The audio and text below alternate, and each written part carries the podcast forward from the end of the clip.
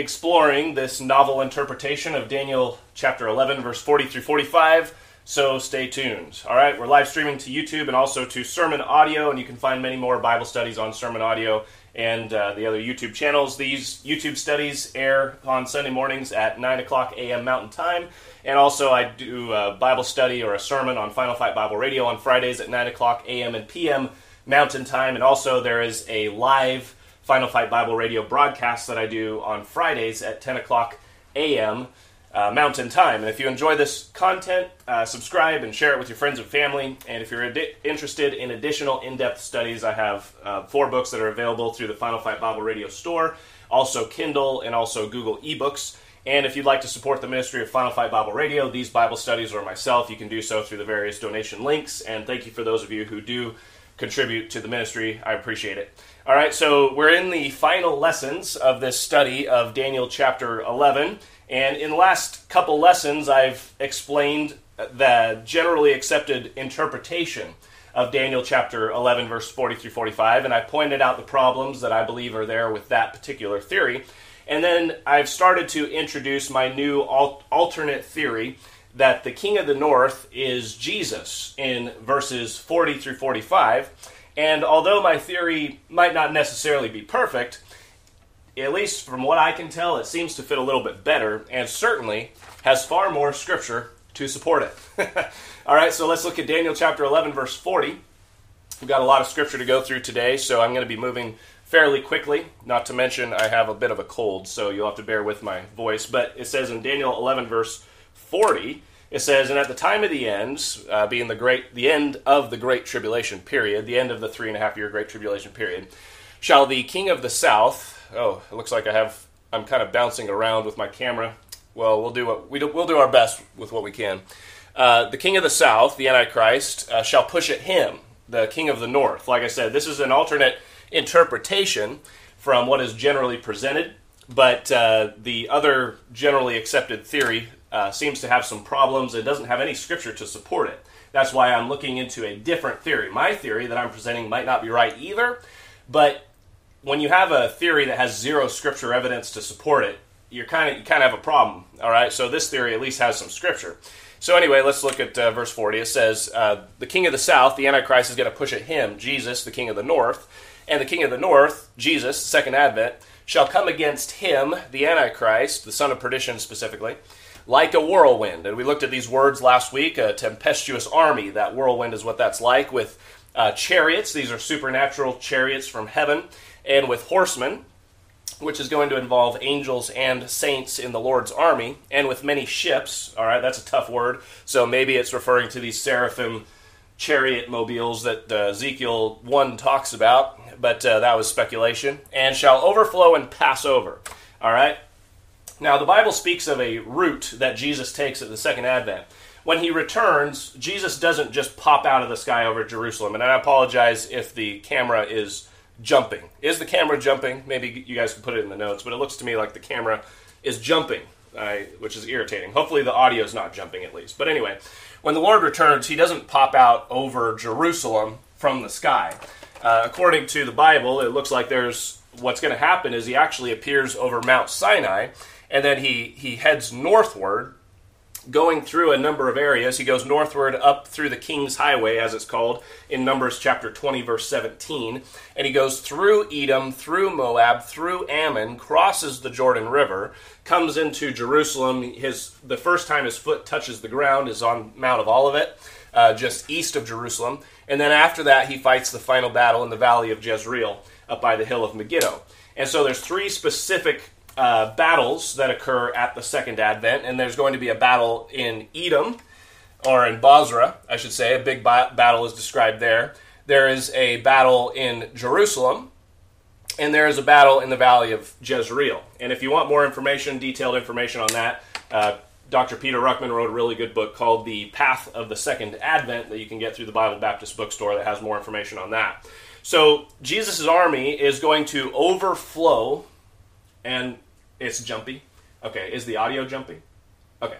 All right, so the camera is jumpy, unfortunately, but the audio is not jumpy. So we're just going to deal with it and move forward. I was having this issue last night. So that's about the best I can do. All right. Um, otherwise, I'm going to have to s- turn off my computer and restart the whole thing. I've been having technical difficulties lately, but anyway, since the audio is not jumpy, the audio is good. Okay, good. Sorry about the video today. I'll get it fixed next week. Anyway, it's too late to start over now.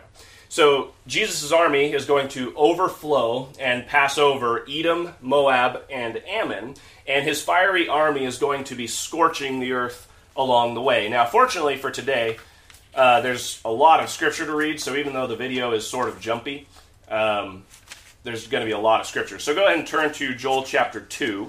And I'm just going to go ahead and start reading these things I've got a lot of scripture to get through. But Joel chapter 2 in verse 1, these are verses that are referring to the second advent. Joel chapter 2, verse 1 Blow ye the trumpet in Zion, and sound an alarm in my holy mountain. Let all the inhabitants of the land tremble, for the day of the Lord cometh, it is nigh at hand. Okay, the day of the Lord, meaning the second advent. More often than not, when you see the day of the Lord in Scripture, it's a reference to the day of the Lord's return at the second advent at the end of the tribulation. Okay? So it says it's not at hand. And, and this day, verse 2, is a day of darkness and gloominess, a day of clouds and of thick darkness, as the morning spread upon the mountains, a great people and a strong. There hath not ever been the like, neither shall be any more after it, even to the years of many generations. A fire devoureth before them, and behind them a flame burneth. The land is as the Garden of Eden before them, and behind them a desolate wilderness, yea, and nothing shall escape them. The appearance of them is as the appearance of horses, and as horsemen so shall they run. Like the noise of chariots on the top of mountains shall they leap, like the noise of a flame of fire that devoureth the stubble, and a strong people set in battle array. Before their face, the people, these are the enemies of Jesus Christ, the nations that are against him, that have assembled against the Lord, before their his army, the people shall be much pained. All faces shall gather blackness. Why? Because they're being burned. They, God's army, shall run like mighty men. They shall climb the wall like men of war, and they shall march every one on his ways, and they shall not break their ranks. Neither shall one thrust another, and they shall walk every one in his path. Now check this out, verse 8. And when they fall upon the sword, they shall not be wounded. All right, that's a supernatural army. Okay, verse 9 And they shall run to and fro in the city, they shall run upon the wall, they shall climb up upon the houses, they shall enter in at the windows like a thief. What are you reading about? You're reading about Jesus Christ's army that comes with him at the second advent, destroying the people that have joined the Antichrist. Verse 10 The earth shall quake before them, the heavens shall tremble, the sun and the moon shall be dark. There's an indication of where you're at, right here, the second advent. And the stars shall withdraw their shining, and the Lord shall utter his voice before his army. For his camp is very great, for he is strong that executeth his word. For the day of the Lord is great and terrible. Who can abide it? All right, Second Thessalonians chapter 1, verse 7. All right, got it right here. And to you who are troubled, rest with us when the Lord Jesus shall be revealed from heaven with his mighty angels in flaming fire, taking vengeance on them that know not God and that obey not the gospel of our Lord Jesus Christ, who shall be punished with everlasting destruction from the presence of the Lord and from the glory of his power. All right, turn to Isaiah chapter 63. Now, what we're looking at is where it says there in Daniel that he shall overflow and pass over. All right, I'm interpreting that as Jesus Christ, the King of the North, overflowing the nations of Edom, Ammon, and Moab and passing over. All right, and as he passes over, he leaves a trail of uh, fire and corpses in his wake. All right, Isaiah chapter 63, verse 1 starts with a question Who is this that cometh from Edom? Oh, Edom, right there. Who is this that cometh from Edom with dyed garments from Bozrah? This that is glorious in his apparel, traveling in the greatness of his strength? Here's the answer I that speak in righteousness, mighty to save. Who's that? Jesus Christ. Verse 2, here's another question Wherefore art thou red in thine apparel, and thy garments like him that treadeth in the wine fat? Answer from the Lord, verse 3 I have trodden the wine press alone, and of the people there was none with me. Now, it doesn't say of the saints there was none with me. It says of the people, like it said there in Joel chapter 2. Of the people there is none with me.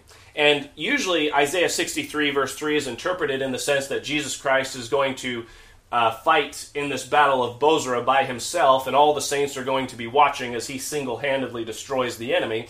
But that's a, and and the idea is that the saints don't actually fight with Jesus; it's just Jesus himself taking vengeance. But that's actually not true. According to Joel chapter two, Jesus' army is doing fighting with him, and same with Isaiah one or uh, Psalms one fifty, Ezekiel twenty five, Obadiah one, Zechariah ten, John eighteen, and so forth. Jesus' army fights with him. All right. So when he says of the people there was none with me, it's referring to the people of the other nations. No other nation on earth helps the Lord or helps the Jews because all the nations of the of the world including unfortunately the United States of America are going to be joined against Israel and against the Lord in the last days. So when the Lord says of the people there is none with me, the United States of America isn't going to be like, "All right, Jesus is back. Let's join Jesus." it's not going to work that way. All right? No nation is going to be with Jesus Christ. It's only going to be Jesus and his army fighting all the other nations. All right, so in Isaiah 63, verse 3, it goes on to say, For I, the Lord, will tread them in mine anger, and trample them in my fury, and their blood shall be sprinkled upon my garments, and I will stain all my raiment.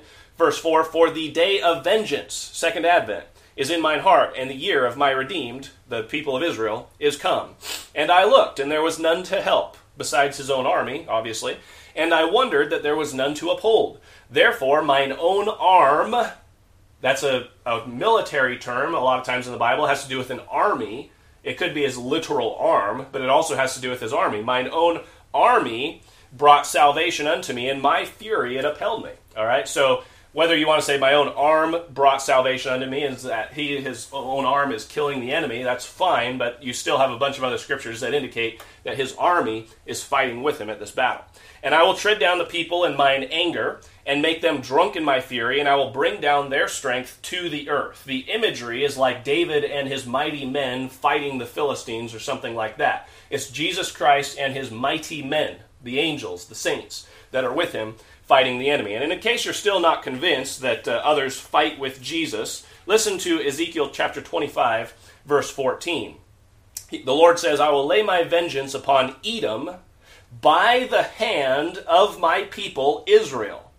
And they shall do in Edom according to mine anger and according to my fury, and they shall know my vengeance, saith the Lord God. All right, so anyway, look what happens to the land of Edom after Jesus overflows and passes over. So we know that he's going to fight at Edom, but look what happens after he comes through there. Isaiah chapter 34, verse 1. Come near, ye nations, to hear, and hearken, ye people, and let the earth hear, and all that is therein, the world, and all things that come forth of it. For the indignation of the Lord is upon all nations, and his fury upon all their armies. He hath utterly destroyed them, he hath delivered them to the slaughter. Their slain also shall be cast out, and their stink shall come up out of their carcasses, and the mountains shall be melted with their blood. And all the host of heaven shall be dissolved, and the heavens shall be rolled together as a scroll, and all their host shall fall down. As the leaf falleth off the vine, and as a falling fig from the fig tree. Verse 5 For my sword shall be bathed in heaven. Behold, it shall come down upon Idumea. In other words, Edom. All right?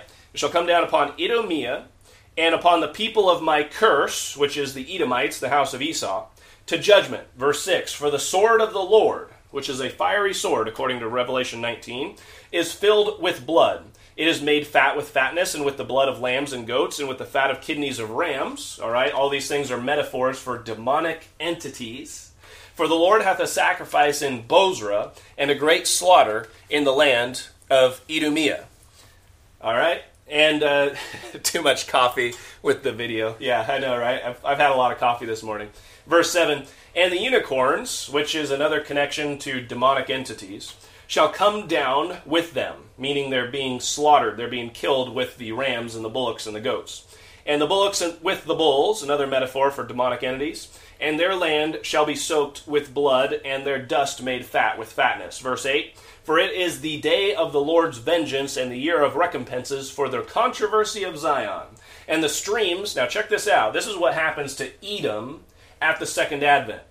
The streams thereof shall be turned into pitch, and the dust thereof into brimstone, and the land thereof shall become burning pitch. it shall not be quenched.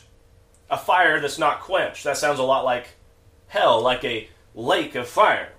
It shall not be quenched night nor day. The smoke thereof shall go up forever. From generation to generation, it, the land of Edom, shall lie waste. None shall pass through it forever and ever. And then you read about more demonic entities dwelling in the fire, typified by animals in verses 11 through 15. All right, so over in the Gospels, Jesus mentions a number of times that when he returns, his enemies are going to be physically thrown into flaming fire. They are not spiritually cast into hell in the center of the earth, they are physically cast into the fire. And it has a very great white throne type feel to it. But he's not talking about, like in Matthew chapter 25, when his enemies are cast into the flaming fire and uh, the beast and the false prophet are cast into the into the lake of fire. That is not the lake of fire over here that you read about in, at the end of Revelation chapter 20.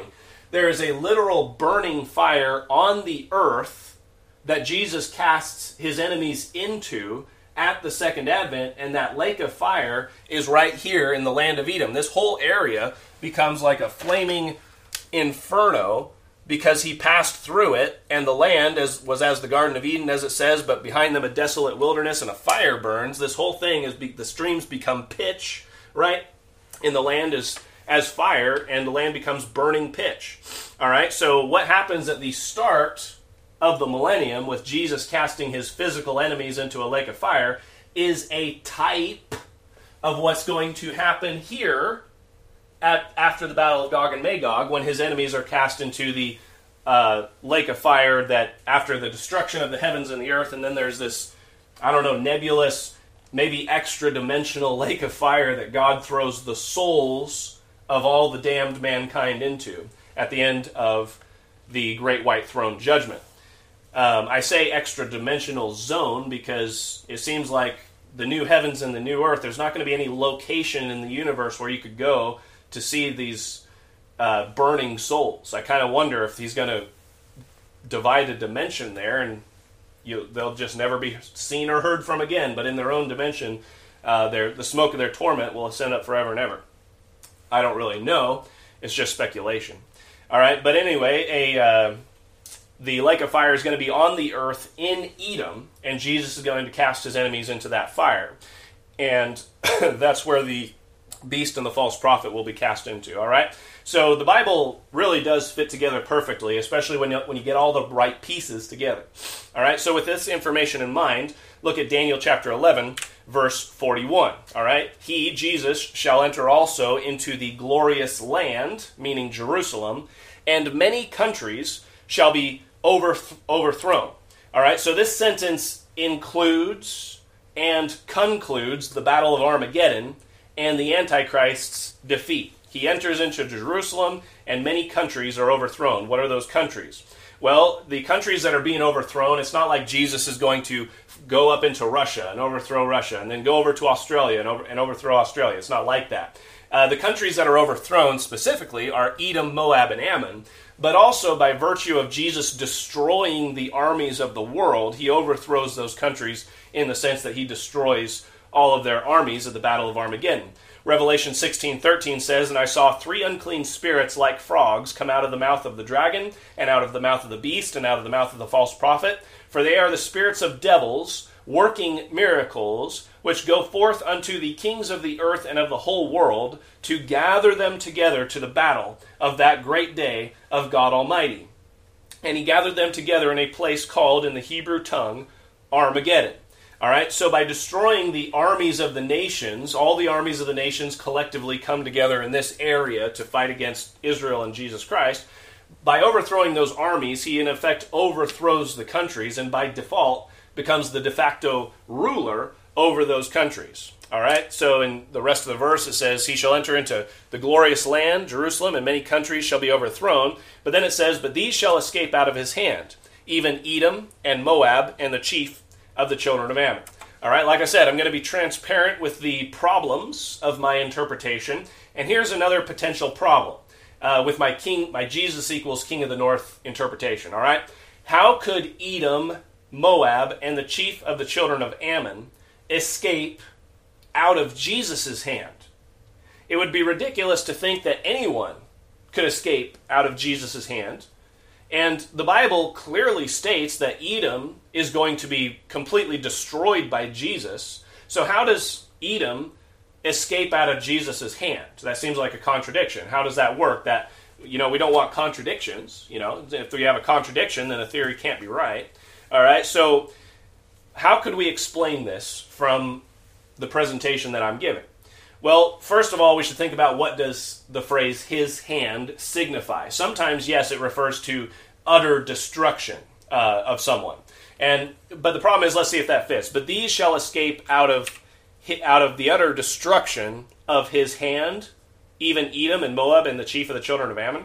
No, that's not going to work. We know that Edom's going to be utterly destroyed, so his hand certainly can't mean utter destruction. So, could the phrase they shall escape out of his hand mean something else?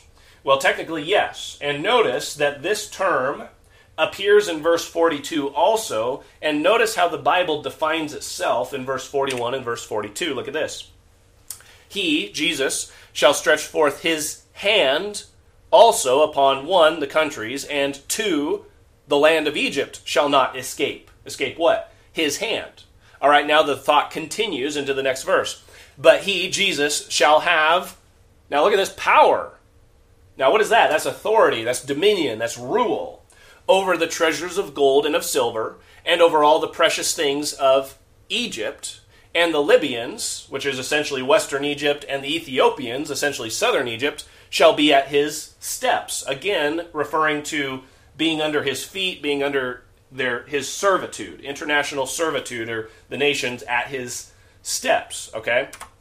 So in verse 42 through 43, we see that Jesus' hand has to do with his power, his dominion, his rule, his authority, which is fine. The nations are under his hand in the sense that Jesus rules over them. They are under his hand in the sense that he has control or dominion over the nations. And so, using that definition, that would mean that Edom, Moab, and the chief of the children of Ammon shall escape his hand. They'll, his, they'll escape his rule. But the land of Egypt shall not escape his rule, his hand. Okay? So follow along here. Let's test this theory out. All right? He, Jesus, shall enter into the glorious land, Jerusalem, and many countries shall be overthrown by virtue of their armies being defeated at Megiddo. But these shall escape out of his hand, his dominion. These shall escape his dominion, his rule. Even Edom and Moab and the chief of the children of Ammon. Perhaps they will escape his rule. You say, okay, well, how do they escape from Jesus' dominion and rule if Jesus is ruling over all the nations in the millennium? Well, these nations, who are the enemies of Israel and the enemies of Jesus, escape Jesus' millennial dominion because they no longer exist. All right? They are not under his hand, they are not under his dominion or his rule because they have been obliterated. So I realize that that's a weird way to explain it, and maybe that's not a very good, um, a very good rationale or a very good way of defending this theory. But technically, it's not incorrect because you can't rule over something that doesn't exist, right? The thing is here, Edom is obliterated, and the Edomites are wiped out of, ex- out of existence at the second advent. Moab is made completely desolate, and Rabbah, which is the chief city of the children of Ammon, is made completely desolate at the second advent. However, the capital of Egypt, also the capital of Egypt, Mystery Babylon, which I theorize is going to be New Cairo, uh, is also made completely desolate, but the entire land of Egypt, the entire country of Egypt, is not made desolate.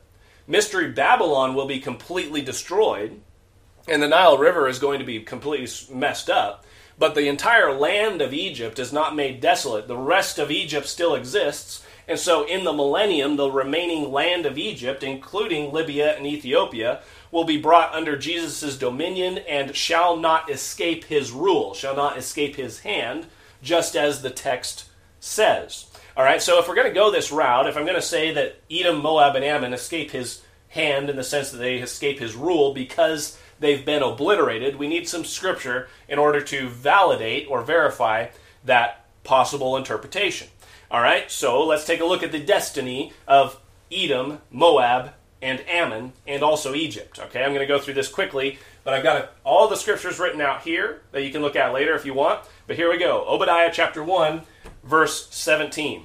But upon Mount Zion shall be deliverance, and there shall be holiness, and the house of Jacob shall possess their possession. Speaking of Edom.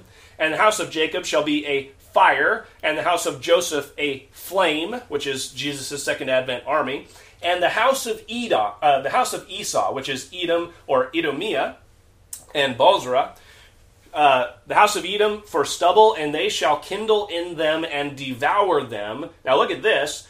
And there shall not be any remaining of the house of Esau, for the Lord hath spoken it. They're completely obliterated. Okay? Isaiah 11, verse 14. The context is the second advent. But they, the Jews, shall fly upon the shoulders of the Philistines toward the west, and they shall spoil them of the east together. They shall lay their hand upon Edom and Moab, and the children of Ammon shall obey them. And the Lord shall utterly destroy the tongue of the Egyptian sea, and with his mighty wind shall he shake his hand over the river, and shall smite it in the seven streams, and make men go over dry shod. Okay, that's the destruction of the, the prophecy of the destruction of the Nile River. None of these scriptures that I'm talking about here have been fulfilled yet, so they've got to be fulfilled, evidently, at the second advent of Jesus Christ. And there's a lot of talk about Edom, Moab, Ammon, and Egypt in these last day contexts. Why doesn't there? Why isn't there more talk about uh, Russia and uh, Great Britain in America, right? I mean, that's or, or Rome for that matter. No, it's it's all this emphasis on Egypt, Moab, Ammon, and, and Edom. All right, Isaiah 16. This is also evidently a second advent prophecy. And in verse 5 it says, And in mercy shall the throne be established, and he, Jesus, shall sit upon it in truth in the tabernacle of David, judging and seeking judgment and hasting righteousness. But now look at verse 4 before verse 5. Verse 4 let mine outcasts, which are the Jews from the Antichrist's desolation, dwell with thee, Moab. Be thou a covert to them from the face of the spoiler, the Antichrist. For the extortioner is at an end. The great tribulation is coming is ending soon. And the spoiler ceaseth, and the oppressors are consumed out of the land. So the Lord is telling Moab uh, during the Great Tribulation to protect the Jews that are fleeing the Antichrist's destruction. But does Moab listen to the Lord and assist the fleeing Jews? Verse 6 We have heard of the pride of Moab. Oh, that's not good. he is very proud, even of his haughtiness and his pride and his wrath. But his lies shall not be so. Then you skip over to verse 14. But now the Lord hath spoken, saying, Within three years which is a very interesting time element, especially in relation to the time of the Great Tribulation. Within three years, as the years of an hireling, and the glory of Moab shall be contemned with all that great multitude, and the remnant shall be very small and feeble. Okay, so God has a problem with Moab. Isaiah chapter 15, verse 1. The burden of Moab. Because in the night, all right, that is a term that relates to the tribulation period, nighttime. And he says he's talking about Moab and he's talking about night. So I can't help but wonder if we're dealing with the Great Tribulation prophecy. Because in the night, Ar of Moab is laid waste and brought to silence, because in the night, Kir of Moab is laid waste and brought to silence, okay? Verse 5 My heart shall cry out for Moab his fugitives shall flee unto Zoar, and heifer of three years old. For by the morning, the mounting up of Luhith with weeping shall they go it up. For in the way of Horonaim they shall raise up a cry of destruction. Isaiah 25 verse 10. For in this mountain shall the hand of the Lord rest. Millennium. And Moab shall be trodden down under him, the Lord, even as straw is trodden down for the dunghill. And he shall spread forth his hands in the midst of them, the Lord will, and as he that swimmeth spreadeth forth his hands to swim. And he shall bring down their pride, the pride of Moab, together with the spoil of their hands. And the fortress of the high fort of thy walls shall he bring down, lay low, and bring to the ground, even to the dust. I, Jeremiah chapter 48, verse 40. For thus saith the Lord Behold, he, the Lord, shall fly as an eagle, and shall spread his wings over Moab. Evidently, it's the Lord in this passage. Kerioth is taken, and the strongholds are surprised, and the mighty men's hearts in Moab at that day shall be as the heart of a woman in her pangs, and Moab shall be destroyed from being a people, because he hath magnified himself against the Lord. Very interesting. Now, either that happened historically in the past with Nebuchadnezzar coming through, or this is a prophecy for the second advent. And yes, Nebuchadnezzar evidently did do destruction among the Moabites at the around 600 BC, but there's a number of these prophecies relating to Moab that seem to have to do more with the second advent of Jesus Christ than Nebuchadnezzar's attack. All right, Jeremiah 49 or yeah, 49 verse 1 concerning the Ammonites. Thus saith the Lord, hath Israel no sons? Hath he no heir? Why then doth their king inherit Gad and his people dwell in their dwell in his cities? Therefore, behold, the days come, saith the Lord, that I will cause an alarm of war to be heard in Rabbah of the Ammonites. All right, Rabbah is the capital of the Ammonites. Rabbah is the chief of the the chief of how, how's that phrase in Daniel? The chief of the children of Ammon. That's Rabbah. That's the capital, the chief city. Okay, Rabbah. So in Jeremiah 49, verse 2, the Lord says there's going to be a, an alarm of war in Rabbah. Okay? And it shall be a what? A desolate heap, and her daughters shall be burned with fire. Those are the surrounding cities. Then shall Israel be heir unto them that were his heirs, saith the Lord. When has that ever happened? When has that happened in history that Rabbah was destroyed and then Israel became heir to them that were his heirs? In other words, Israel was uh, defeated by the Ammonites or whatever, or taken captive by some of these people, and now these people are defeated and Israel takes them captive. When has that happened in history? Right? The verses that I'm talking about here rarely even get talked about. Why? Because they don't fit in a Rome end time context theory, and these things, as a consequence, just kind of get glossed over. let's just, we don't know what these mean, so let's just not talk about it. All right? So there's all this talk about Edom, Moab, Ammon, Egypt. Why? Well, maybe because those are the primary locations that have to do with the end times. Just throwing it out there. All right, Deuteronomy 23, verse 3. An Ammonite or Moabite shall not enter into the congregation of the Lord, even to their tenth generation shall they not enter into the congregation of the Lord forever. Okay? So it's not saying tenth generation and then they can. It's the tenth generation is kind of like a, a, figure of speech, like it, it's never going to happen. All right? Forever, they're not going to enter into the congregation of the Lord because they met you not with bread and with water in the way when you came forth out of Egypt and because they hired against thee Balaam, the son of Beor of Pethor of Mesopotamia, to curse thee. All right, so you recall that story. Now, you also recall that there's an odd story in the Old Testament where David, the king, destroys the city of Rabbah and the people of the Ammonites, and in that partic- and that particular story stands out because of the peculiar brutality that David destroyed those people with. You read about it in 2 Samuel chapter 12 verse 29. It says and David gathered together all David gathered all the people together and went to Rabbah, which is the chief of the children of Ammon, and fought against it and took it. And took their king's crown from off his head, the weight whereof was a talent of gold with the precious stones, and it was set on David's head. And he brought forth the spoil of the city in great abundance. And he brought forth the people that were therein, and put them under saws, and under harrows of, of iron, which is a, a plow type of thing, and under axes of iron, and made them pass or made them die through the brick kiln. He burned them alive. And thus did he unto all the cities of the children of Ammon. So David and all the people returned unto Jerusalem. Now that's very brutal. And there, there might be some reason as to why he did that, but he didn't ever treat any other city like that. However, it's so savage that you wonder if there's like a second advent typology there with Jesus' return destroying the children of Ammon. Zephaniah chapter 2 verse 8. I have heard the reproach of Moab and the revilings of the children of Ammon, whereby they have reproached my people and magnified themselves against their border. Therefore, as I live, saith the Lord of hosts, the God of Israel, surely Moab shall be as Sodom, and the children of, it, of Ammon as Gomorrah even the breeding of nettles and salt pits, and a what? Perpetual desolation. The residue of my people shall spoil them, and the remnant of my people shall possess them.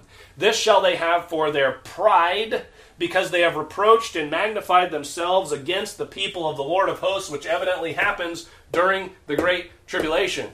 The Antichrist has made the Jerusalem desolate. The people are fleeing out of the land, and they're in the mountains and the hills, and they're running and trying to get away. And naturally, a lot of people are going to go over over here looking for help, and uh, the Ammonites and the Moabites are not going to help them. Just like a lot of the people in Poland and Germany and those places in World War II turned the Jews into the Gestapo so that they could go to the concentration camps and be killed. So a lot of the Jews that come over here, God tells these people to protect his people, and they don't, the Edomites, the Moabites, and the children of Ammon evidently turn them into the Antichrist and allow them to be killed. So Jesus Christ, when he comes at the second advent, he is going to make them desolate for not helping his people, specifically.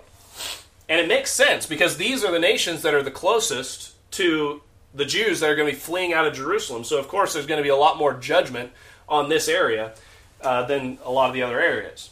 All right, anyway, Numbers 24, verse 17 I shall see him. Here's a prophecy of Balaam. I shall see him, but not now. I shall behold him, but not nigh. There shall come a star out of Jacob, and a scepter shall arise out of Israel, first and second advent of Jesus Christ, and shall what? Smite the corners of Moab. The scepter shall rise out of Israel. Did you get that? The star comes out of Jacob. All right, first advent. The scepter shall rise out of Israel. That's Jesus Christ ruling from Israel, second advent. And what does he do at his second advent? He shall smite the corners of Moab and destroy all the children of Sheth, and Edom shall be a possession. Seir, which is in Edom, also shall be a possession for his enemies, and Israel shall do valiantly. Out of Jacob shall come he that shall have dominion, and shall destroy him that remaineth of the city. What city? Well, the context is Edom and Moab. So it's going to be one of their two cities, Bozrah, more than likely. Or it could be the chief city of the children of Ammon, because that would fit the prophecies. Ezekiel 25, verse 2, we're almost done. Son of man, set thy face against the Ammonites, and prophesy against them. And say unto the Ammonites, Hear the word of the Lord God. Thus saith the Lord God, because thou saidst, Aha, against my sanctuary when it was profaned, and against the land of Israel when it was desolate. That looks like it could be great tribulation. And against the house of Judah when they went into captivity by the Antichrist. That'll happen in the great tribulation. Behold, therefore I will deliver thee to the men of the east for a possession, and they shall set their palaces in thee, and make their dwellings in thee, and they shall eat thy fruit and drink thy milk. And I will make Rabbah, which is the capital of the of the Ammonites, a stable for camels, and the Ammonites a couching place for flocks, and ye shall know that I am the Lord. For thus saith the Lord God, because thou hast clapped thine hands, and stamped with the feet, and rejoiced in heart with all thy despite against the land of Israel, behold, therefore I will stretch out mine hand upon thee, and I will deliver thee for a spoil to the heathen, and I will cut thee off from being a people, and I will cause thee to perish out of the countries, and I will destroy thee, and thou shalt know that I am the Lord. For thus saith the Lord God, because that Moab and Seir, which is Edom, do say, so we got Ammon, now we got Moab, now we got Edom. Okay? They say, Behold, the house of Judah is like unto all the heathen. Therefore, behold, I will open the side of Moab from the cities, from his cities which are on his frontiers, the glory of the country, Beth Jeshimoth, Baal Meon, and Kiriathaim, unto the men of the east with the Ammonites, and I, will, and I will give them in possession, that the Ammonites may not be remembered among the nations, and I will execute judgments upon Moab, and they shall know that I am the Lord. Thus saith the Lord God, because that Edom hath dealt against the house of Judah by taking vengeance, and hath greatly offended, and revenged himself upon them. Therefore, thus saith the Lord God, I will also stretch out mine hand upon Edom, and will cut off man and beast from it, and I will make it desolate from Teman, and they of Dedan shall fall by the sword. and I will lay my vengeance upon Edom by the hand of my people Israel. And they shall do in Edom according to mine anger and according to my fury, and they shall know my vengeance, saith the Lord God. When did that happen in history? Exodus 15 13. Thou, uh, after the children of Israel came through the Red Sea, here's this song that they sing, the prophecy afterwards. It says, Thou in thy mercy hast led, hast led forth thy people, which thou hast redeemed, delivered from Egypt. Thou hast guided them in thy strength unto thy holy habitation. The people shall hear and be afraid. Sorrow shall take hold of the inhabitants of Palestina. Then the dukes of Edom shall be amazed, the mighty men of Moab. Trembling shall take hold upon them. All the inhabitants of Canaan shall melt away. Fear and dread shall fall upon them. By the greatness of thine arm they shall be still as a stone. Thy pe- till thy people pass over, O Lord, till the people pass over which thou hast purchased. Thou shalt bring them in and plant them in the mountain of thine inheritance, in the place, O Lord, which thou hast made for thee to dwell in, in the sanctuary, O Lord, which thy hands have established. And you say, oh, well, that's all Old Testament referring to Israel going into the land. Yes, but look at the dual application in verse 18. The Lord shall reign forever and ever. The destruction of Pharaoh and his army at the uh, Red Sea is a type of the second advent. And so after the second advent, the Lord reigns forever and ever. And what do you have in the context of all this? This uh, destruction, desolation, fearfulness falling upon Edom and Moab and the people of Palestina in this particular context. So, I know I'm going a little bit long, but the question is have you had enough? what are you going to do with all of these verses? The destruction of Edom, Ammon, and Moab is a constant theme throughout the Old Testament prophecies and even into the New Testament. And it looks to me that these prophecies come to pass and are fulfilled at the second advent. And I understand that some of these verses could definitely apply to Israel's destruction during the time of Nebuchadnezzar and the events surrounding that time. But there are multiple elements within these prophecies that do not fit in the past and have a very strong tribulation, second advent connotation, especially Isaiah 34, with the land of Edom becoming a flaming fire. That has never happened. Nebuchadnezzar did not do that. All right, so even though my Jesus equals King of the North theory is a bit of a tight fit in some places and isn't as snug, you know, as maybe we might prefer, I don't think that I'm too far out in left field for suggesting that these final verses in Daniel chapter 11 are in reference to the second advent and lay out some details that we find confirmed throughout the writings of the other prophets, such as Isaiah, Obadiah, Zephaniah, Zechariah, Jeremiah, and uh, even Balaam and Ezekiel. Okay? So we'll stop there for today. I hope you enjoyed today's lesson. I hope you learned something. And if you haven't already, please subscribe to this YouTube channel share it with your friends and family, and I hope, if nothing else, you've been given something to think about. I apologize again for the jumpy video, and I will fix that next week. God bless you. God's grace be with you. Have a good week.